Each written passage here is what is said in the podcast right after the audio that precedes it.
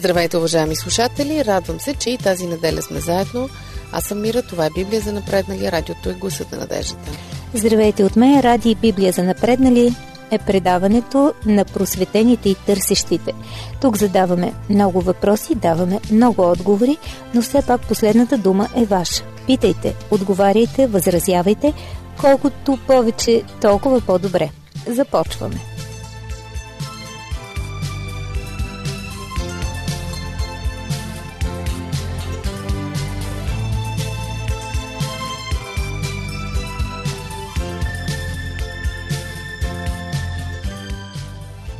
Днес ми се иска да приключим с въпросителните около личността на Бог. Не, не съм чак толкова самонадеяна да си въобразя, че можем да отговорим на всички въпроси. Иска ми се просто да ви запозная с всичко, което Библията ни казва за него. И още един подвъпрос. Дали богопознанието ни променя по някакъв начин като личности? Защото и по този въпрос има различни мнения. Можеш ли да ми отговориш с една дума? Познаваем ли е Бог или не? Не, не мога с една дума, защото ще трябва да се връщаме назад в историята при гностиците и агностиците, да се занимаваме с разни религиозни спорове. Еми тогава, ако дори не се знае дали е познаваем или не, какво изобщо можем да говорим? Ние дори не знаем дали можем да го изучаваме или не. Не е толкова просто. По принцип, Бог е непознаваем. Казано по друг начин, стои над възможностите на нашия разум. Борави с понятия, които не разбираме, владее сили, за които дори не сме чували. Освен това е недоловим за нашите сетива, така че очевидният отговор е не. От друга страна обаче е познаваем, защото така е пожелал. Може ли е по-ясно? Библията твърди, че Бог е любов и понеже обича нас, своите творения, ни е разкрил такава част от себе си, каквато можем да схванем. Защото иска и ние да го обичаме. А както обичаш нещо или някого, когато изобщо не познаваш. А как се е разкрил? По няколко начина. Първо, чрез творението си. Нека ти прочета един библейски текст, той е от Новия Завет в едно от посланията на апостол Павел. Това към римляните, първа глава, 20 стих още от създанието на света, това, което е невидимо Бог, т.е. вечната му слава и божественост, се вижда ясно, разбираемо чрез творенията, така че хората остават без извинение. Без извинение за какво? За безбожието си. Апостол Павел има навика да се изразява малко сложничко, все пак е философ, но дано слушателите ни са схванали мисълта му. Ако хората се правят, че няма Бог или се чудят дали има или не, нямат извинение за това, защото невидимите атрибути на Бог, онези, които ние не разбираме, са станали видими чрез онова, което Той е сътворил. Нещо като великите художници. Ако обичаш изкуството, ти е достатъчно да видиш едно платно, за да кажеш това е Рафаело или това е Леонардо да Винчи. Така съвременните познавачи на модата казват веднага това е Версаче, това е Пако Рабан. Творецът оставя своя почерк. Бог също. Оставил е толкова доказателства за могъщия си разум в природата, че наистина трябва да сме голями над, за да го отричаме. Има логика в това, което казваш. В интерес на истината, повечето големи учени, формулирали физичните закони, са вярвали в Бог, защото са виждали съвършен ред и хармония във всичко, но това не ми е достатъчно. Само ми доказва, че има нещо, някакъв могъщ разум и толкова. Не го познавам. Права си, за това Бог не разчита само на природата, за да разкрие същността си. На какво друго? Ще разгледаме обаче след малко. А вие, уважаеми слушатели, не сменяйте частотата. Чакаме да се обадите, за да чуем и вие какво мислите. Адреса го знаете. Плодив 4000, Антим 1 22, звукозаписно студио.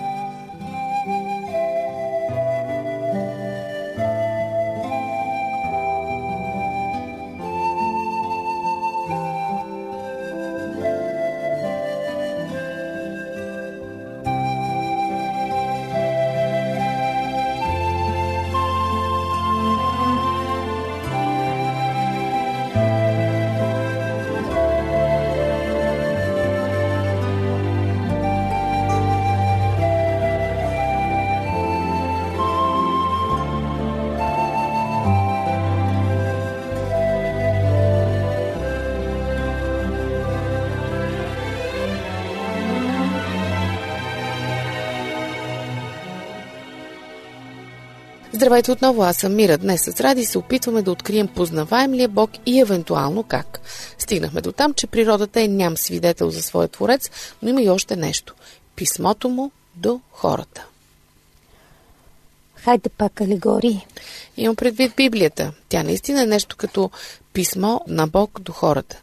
В нея той директно описва себе си, свой характер, възможностите, желанията си, какво го прави щастлив, какво нещастен. Така го познаваме по-добре. Ето един пример. Още Моисей иска да разбере какъв е Бог и Бог задоволява любопитството му. Четем във втората книга на Моисей, наречена Изход, 34 глава, 5 до 7 стихове.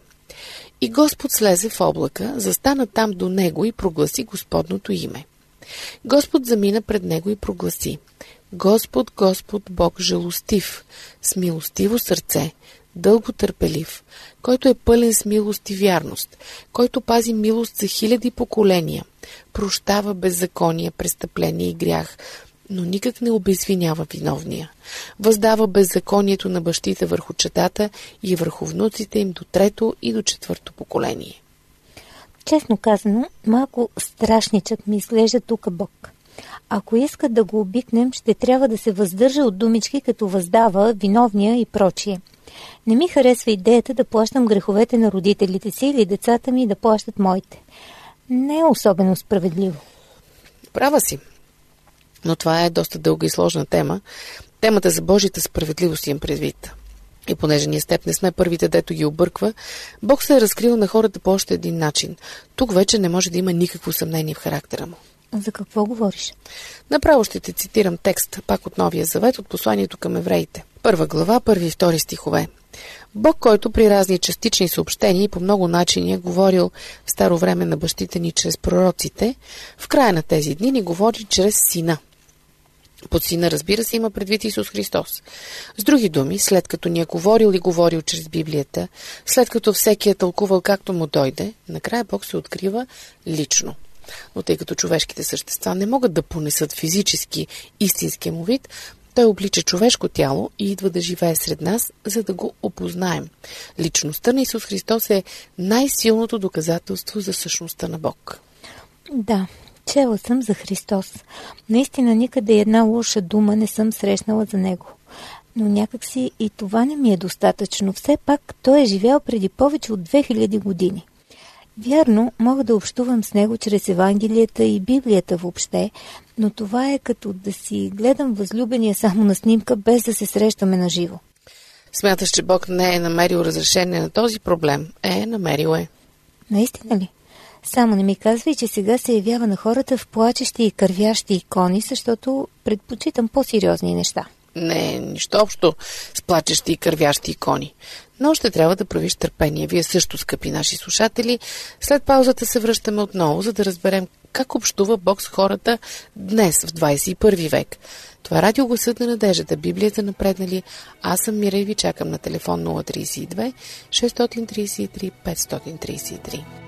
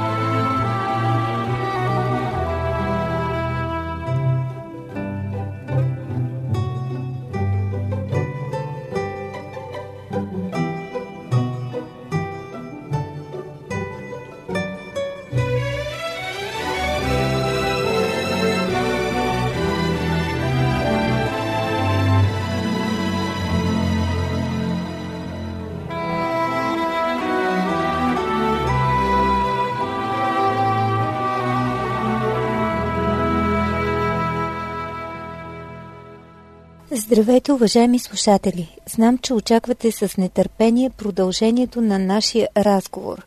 Аз съм Ради. Днес в Библия за напреднали с мира обсъждаме въпроса за сложната същност на Бог и начините, по които Той общува с хората. До тук се съгласихме, че природата е надежден свидетел за наличието на всемогъщ Творец. Е, за унези, които искат да го видят, разбира се. Библията е другият свидетел. В нея Бог сам говори за себе си и накрая споменахме Исус Христос. Бог, облечен в човешко тяло, който е живял сред нас, за да го опознаем. Но съгласете се, че всичко това си е книжна работа. Все едно да гледам National Geographic и после да казвам, че съм опознала островите Фиджи или Антарктида или Папуа Нова Гвинея или не знам какво си там. Та, Мира, ти обеща да ни разкажеш за някакъв по-директен и личен начин на общуване с Бог. Целите сме слух, нали, уважаеми слушатели?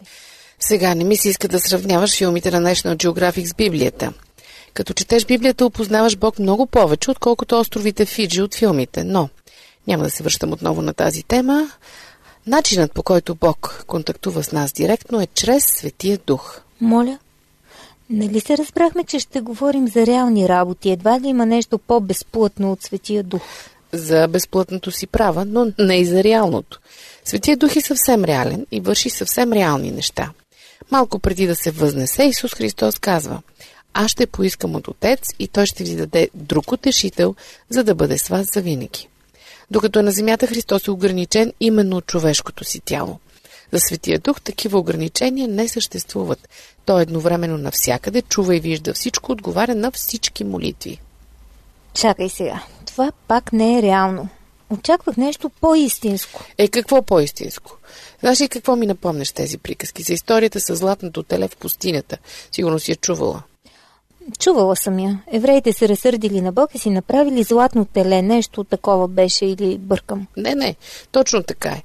Но не, че се разсърдили, а просто не го виждали. Мойсей се качил на планината Синай да вземе десетте заповеди, останал там 40 дни, а през това време евреите в подножието на планината решили, че са си останали без Бог и си направили един от злато, за да го гледат. Това е доста примитивно мислене. Е, не обиждай сега на примитивно мислене. Не исках да обиждам, нямах предвид това. Просто казвам, че е много характерно за нас хората. Защо според теб са измислени иконите? Защо покръстените езичници в древността не може ли просто така да коленичат и да се молят без да имат нищо пред себе си? И започнали да си рисуват Бог, както си го представят. Само дето Бог няма желание да го оприличават на каквото и да е земно нещо. Даже е дал изрична заповед срещу това. Обаче за най-друг път има време.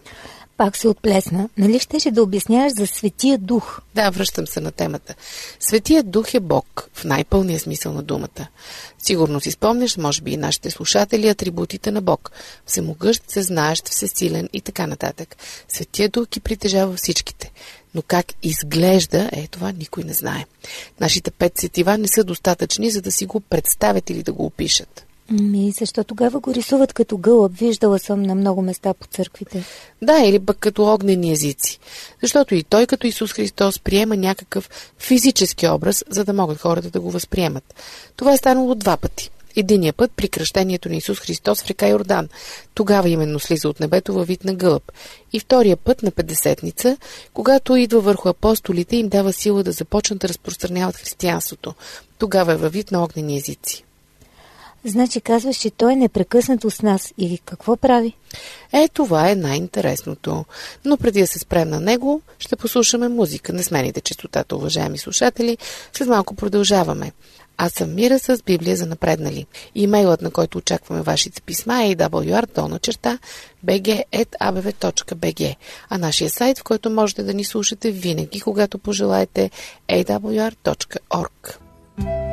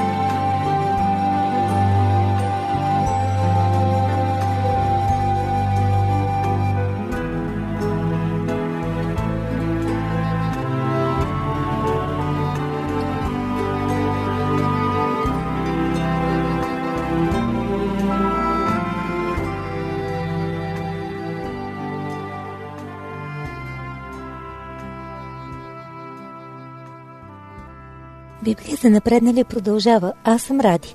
Днес говорим за Светия Дух и неговата роля в живота ни. Стигнахме до най-интересното. Какво прави Той? Защото и вие като мен сигурно сте чували най-различни истории. Например? Ами, чувала съм, че ако получиш Светия Дух, можеш да лекуваш с докосване като Христос, или че почваш да говориш всякакви езици, или да виждаш бъдещето. Еми, такива работи. Ами, и е така, и не е така. Светия Дух е онази сила в живота ни, която ни тласка към доброто в най-общ смисъл. Понякога дори може да ни даде свръхестествени способности. Случвало се, има такива описани случаи. Но това не е най-важното. Прави го, ако действително има нужда от това. Мисля, че вече го споменахме веднъж. Бог не прави чудеса за сир, за шоу. Христос прави чудеса само за да помогне на някого. Светия Дух също. Ако случаят го налага, може да придаде и специални способности на човека. Включително да лекува болни, дори да възкресява мъртви или да говори езици, които никога преди това не е чувал. Е, това не е ли шоу? Малко на циркаджийски трик прилича. Вижте, моето куче чете ноти. Няма нищо общо с триковете. Представи си сега, например, че някой човек има нужда от словото, от утешителни думи, от насърчение, но говори само родния си език. Финландски, да речем. Ти финландски говориш ли? Моля, още не съм стигнала до финландския. Чакай да си усъвършенствам унгарския и латвийския. да, шегата на страна. Но ако този човек наистина няма друга възможност и ти си последния му шанс, тогава Светия Дух може и да ти даде способността да говориш негови език. Но ти дори няма да го разбереш. Просто ще си говориш български, а Светия Дух ще действа като невидим преводач в неговия мозък. Добре, за чудесата ясно. Какво обаче друго прави Светия Дух? Ами вече го казах. Тика ни към доброто. Представи си, че докато си в магазина ти се отдаде златна възможност да свиеш нещо без никой да те види.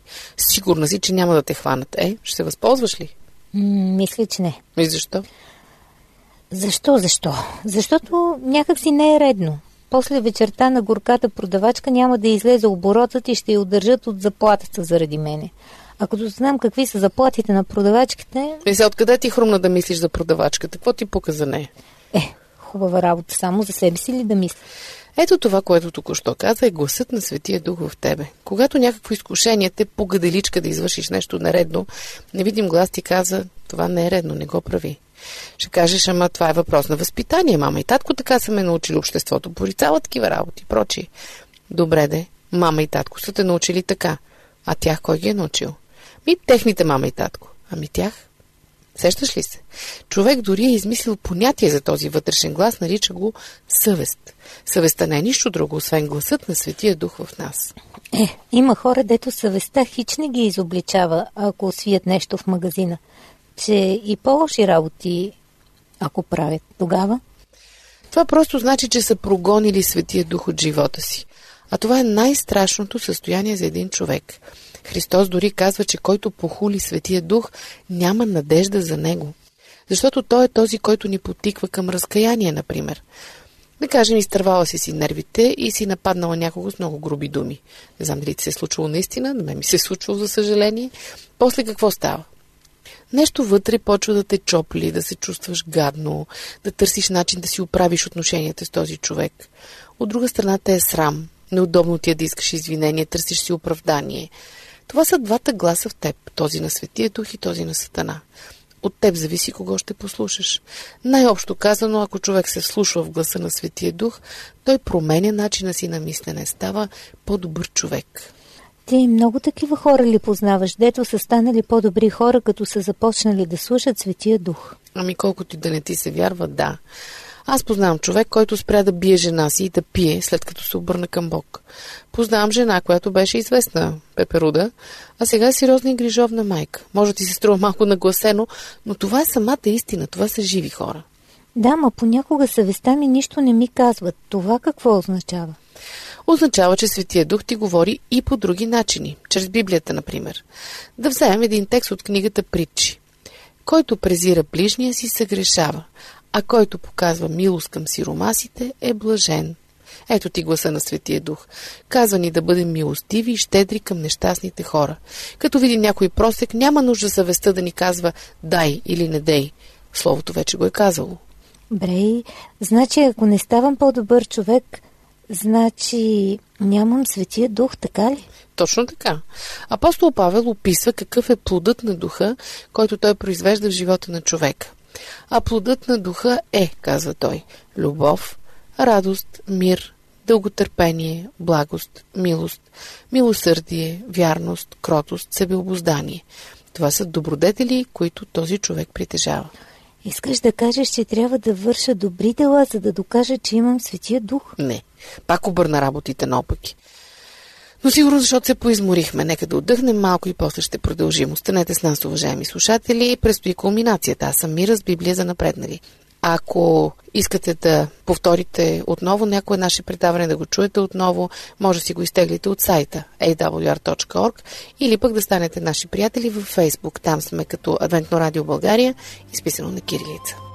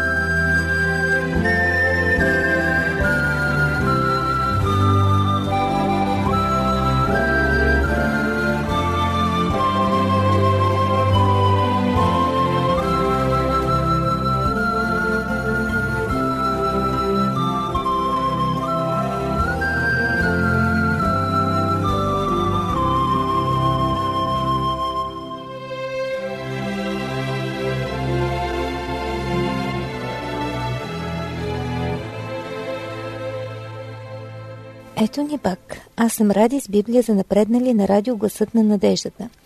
На финала на днешната тема сме. Остана да изясним, защо трябва да ставам по-добър човек, ако имам светия дух. Понеже на мен ми се струва, че това си е малко фарисейщина. Вижте ме колко съм добър. Какви милостиви дела правя. Вижте ме как имам светия дух. Мира? Добре, ще отговоря на въпроса с въпрос. Когато една майка става по 10 пъти през нощта, защото бебето й плаче, защо го прави? За да изглежда много добра? За да й се възхищават хората ли? Глупости. Това си е най-естественото нещо за една майка, да се грижи за бебето си. Дори животните го правят. Е, има и разни избъркани майки, вярно е, но... Сега няма да говорим за тях. Значи казваш, че е нормално една майка да се грижи за детето си. Защо? Ами защото идва отвътре, то си е инстинкт. Да, ма има разни ненормални майки, които си изоставят децата, нали така? Техният инстинкт. Ами изгубили са го, затова са ненормални. Добре, останалите, нормалните майки го правят, за да изглеждат добри и благочестиви пред хората. Стига вече да заяжда се. Не, просто следвам тази логика. Трябва да върша добри дела, да съм милостив и състрадателен човек, за да могат всички да ме видят, че съм набожна, че имам светия дух. Да, има хора, които правят точно това. Винаги е имало и ще продължава да ги има. Но точно такива хора отвръщават всички. Това обикновено са най-отрицателните герои в литературата. Набожните лицемери. Дето ходят на черква, палят най-големите свещи, постят, ходят с наведена глава, а вкъщи пребиват децата си, ходят по жени, вдигат скандали за всяка стотинка и така нататък. Да, сещам се. В разказите на Чудомира имат доста такива образи, само че са смешни. Ами сигурно е познавал доста такива хора човека и ги е описал от смешната им страна. Но живота никак не е весело общуването с такъв човек. Светия дух не прави такива неща. Той променя инстинктите ни и вече ни идва отвътре да бъдем добри, милостиви и прочие. Това става естествен начин на живот за нас. Най-нормалното нещо на света, както за майката да се грижи за бебето си. Изобщо не говоря за лицемерие. Знаеш ли, мисля да спрем до тук, защото днес засегнахме доста теми и ще трябва да оставим слушателите малко да подишат свободно. И така, скъпи наши слушатели, имате една седмица за размисъл. Ако нещо, което сме казали, ви смущава, обадете се, не се притеснявайте. Изобщо не държим всички да се съгласяват с нас. Напротив, обожаваме дискусиите. Адреса го знаете. 4000 Пощенски код Пловдив, улица Антим 1, номер 22. Очакваме ви. Аз бях Ради, а предаването Библия за напреднали. До другата неделя по същото време на същата частота. Радио Гласът на надеждата. Аз съм Мира. Чуване и хубав ден.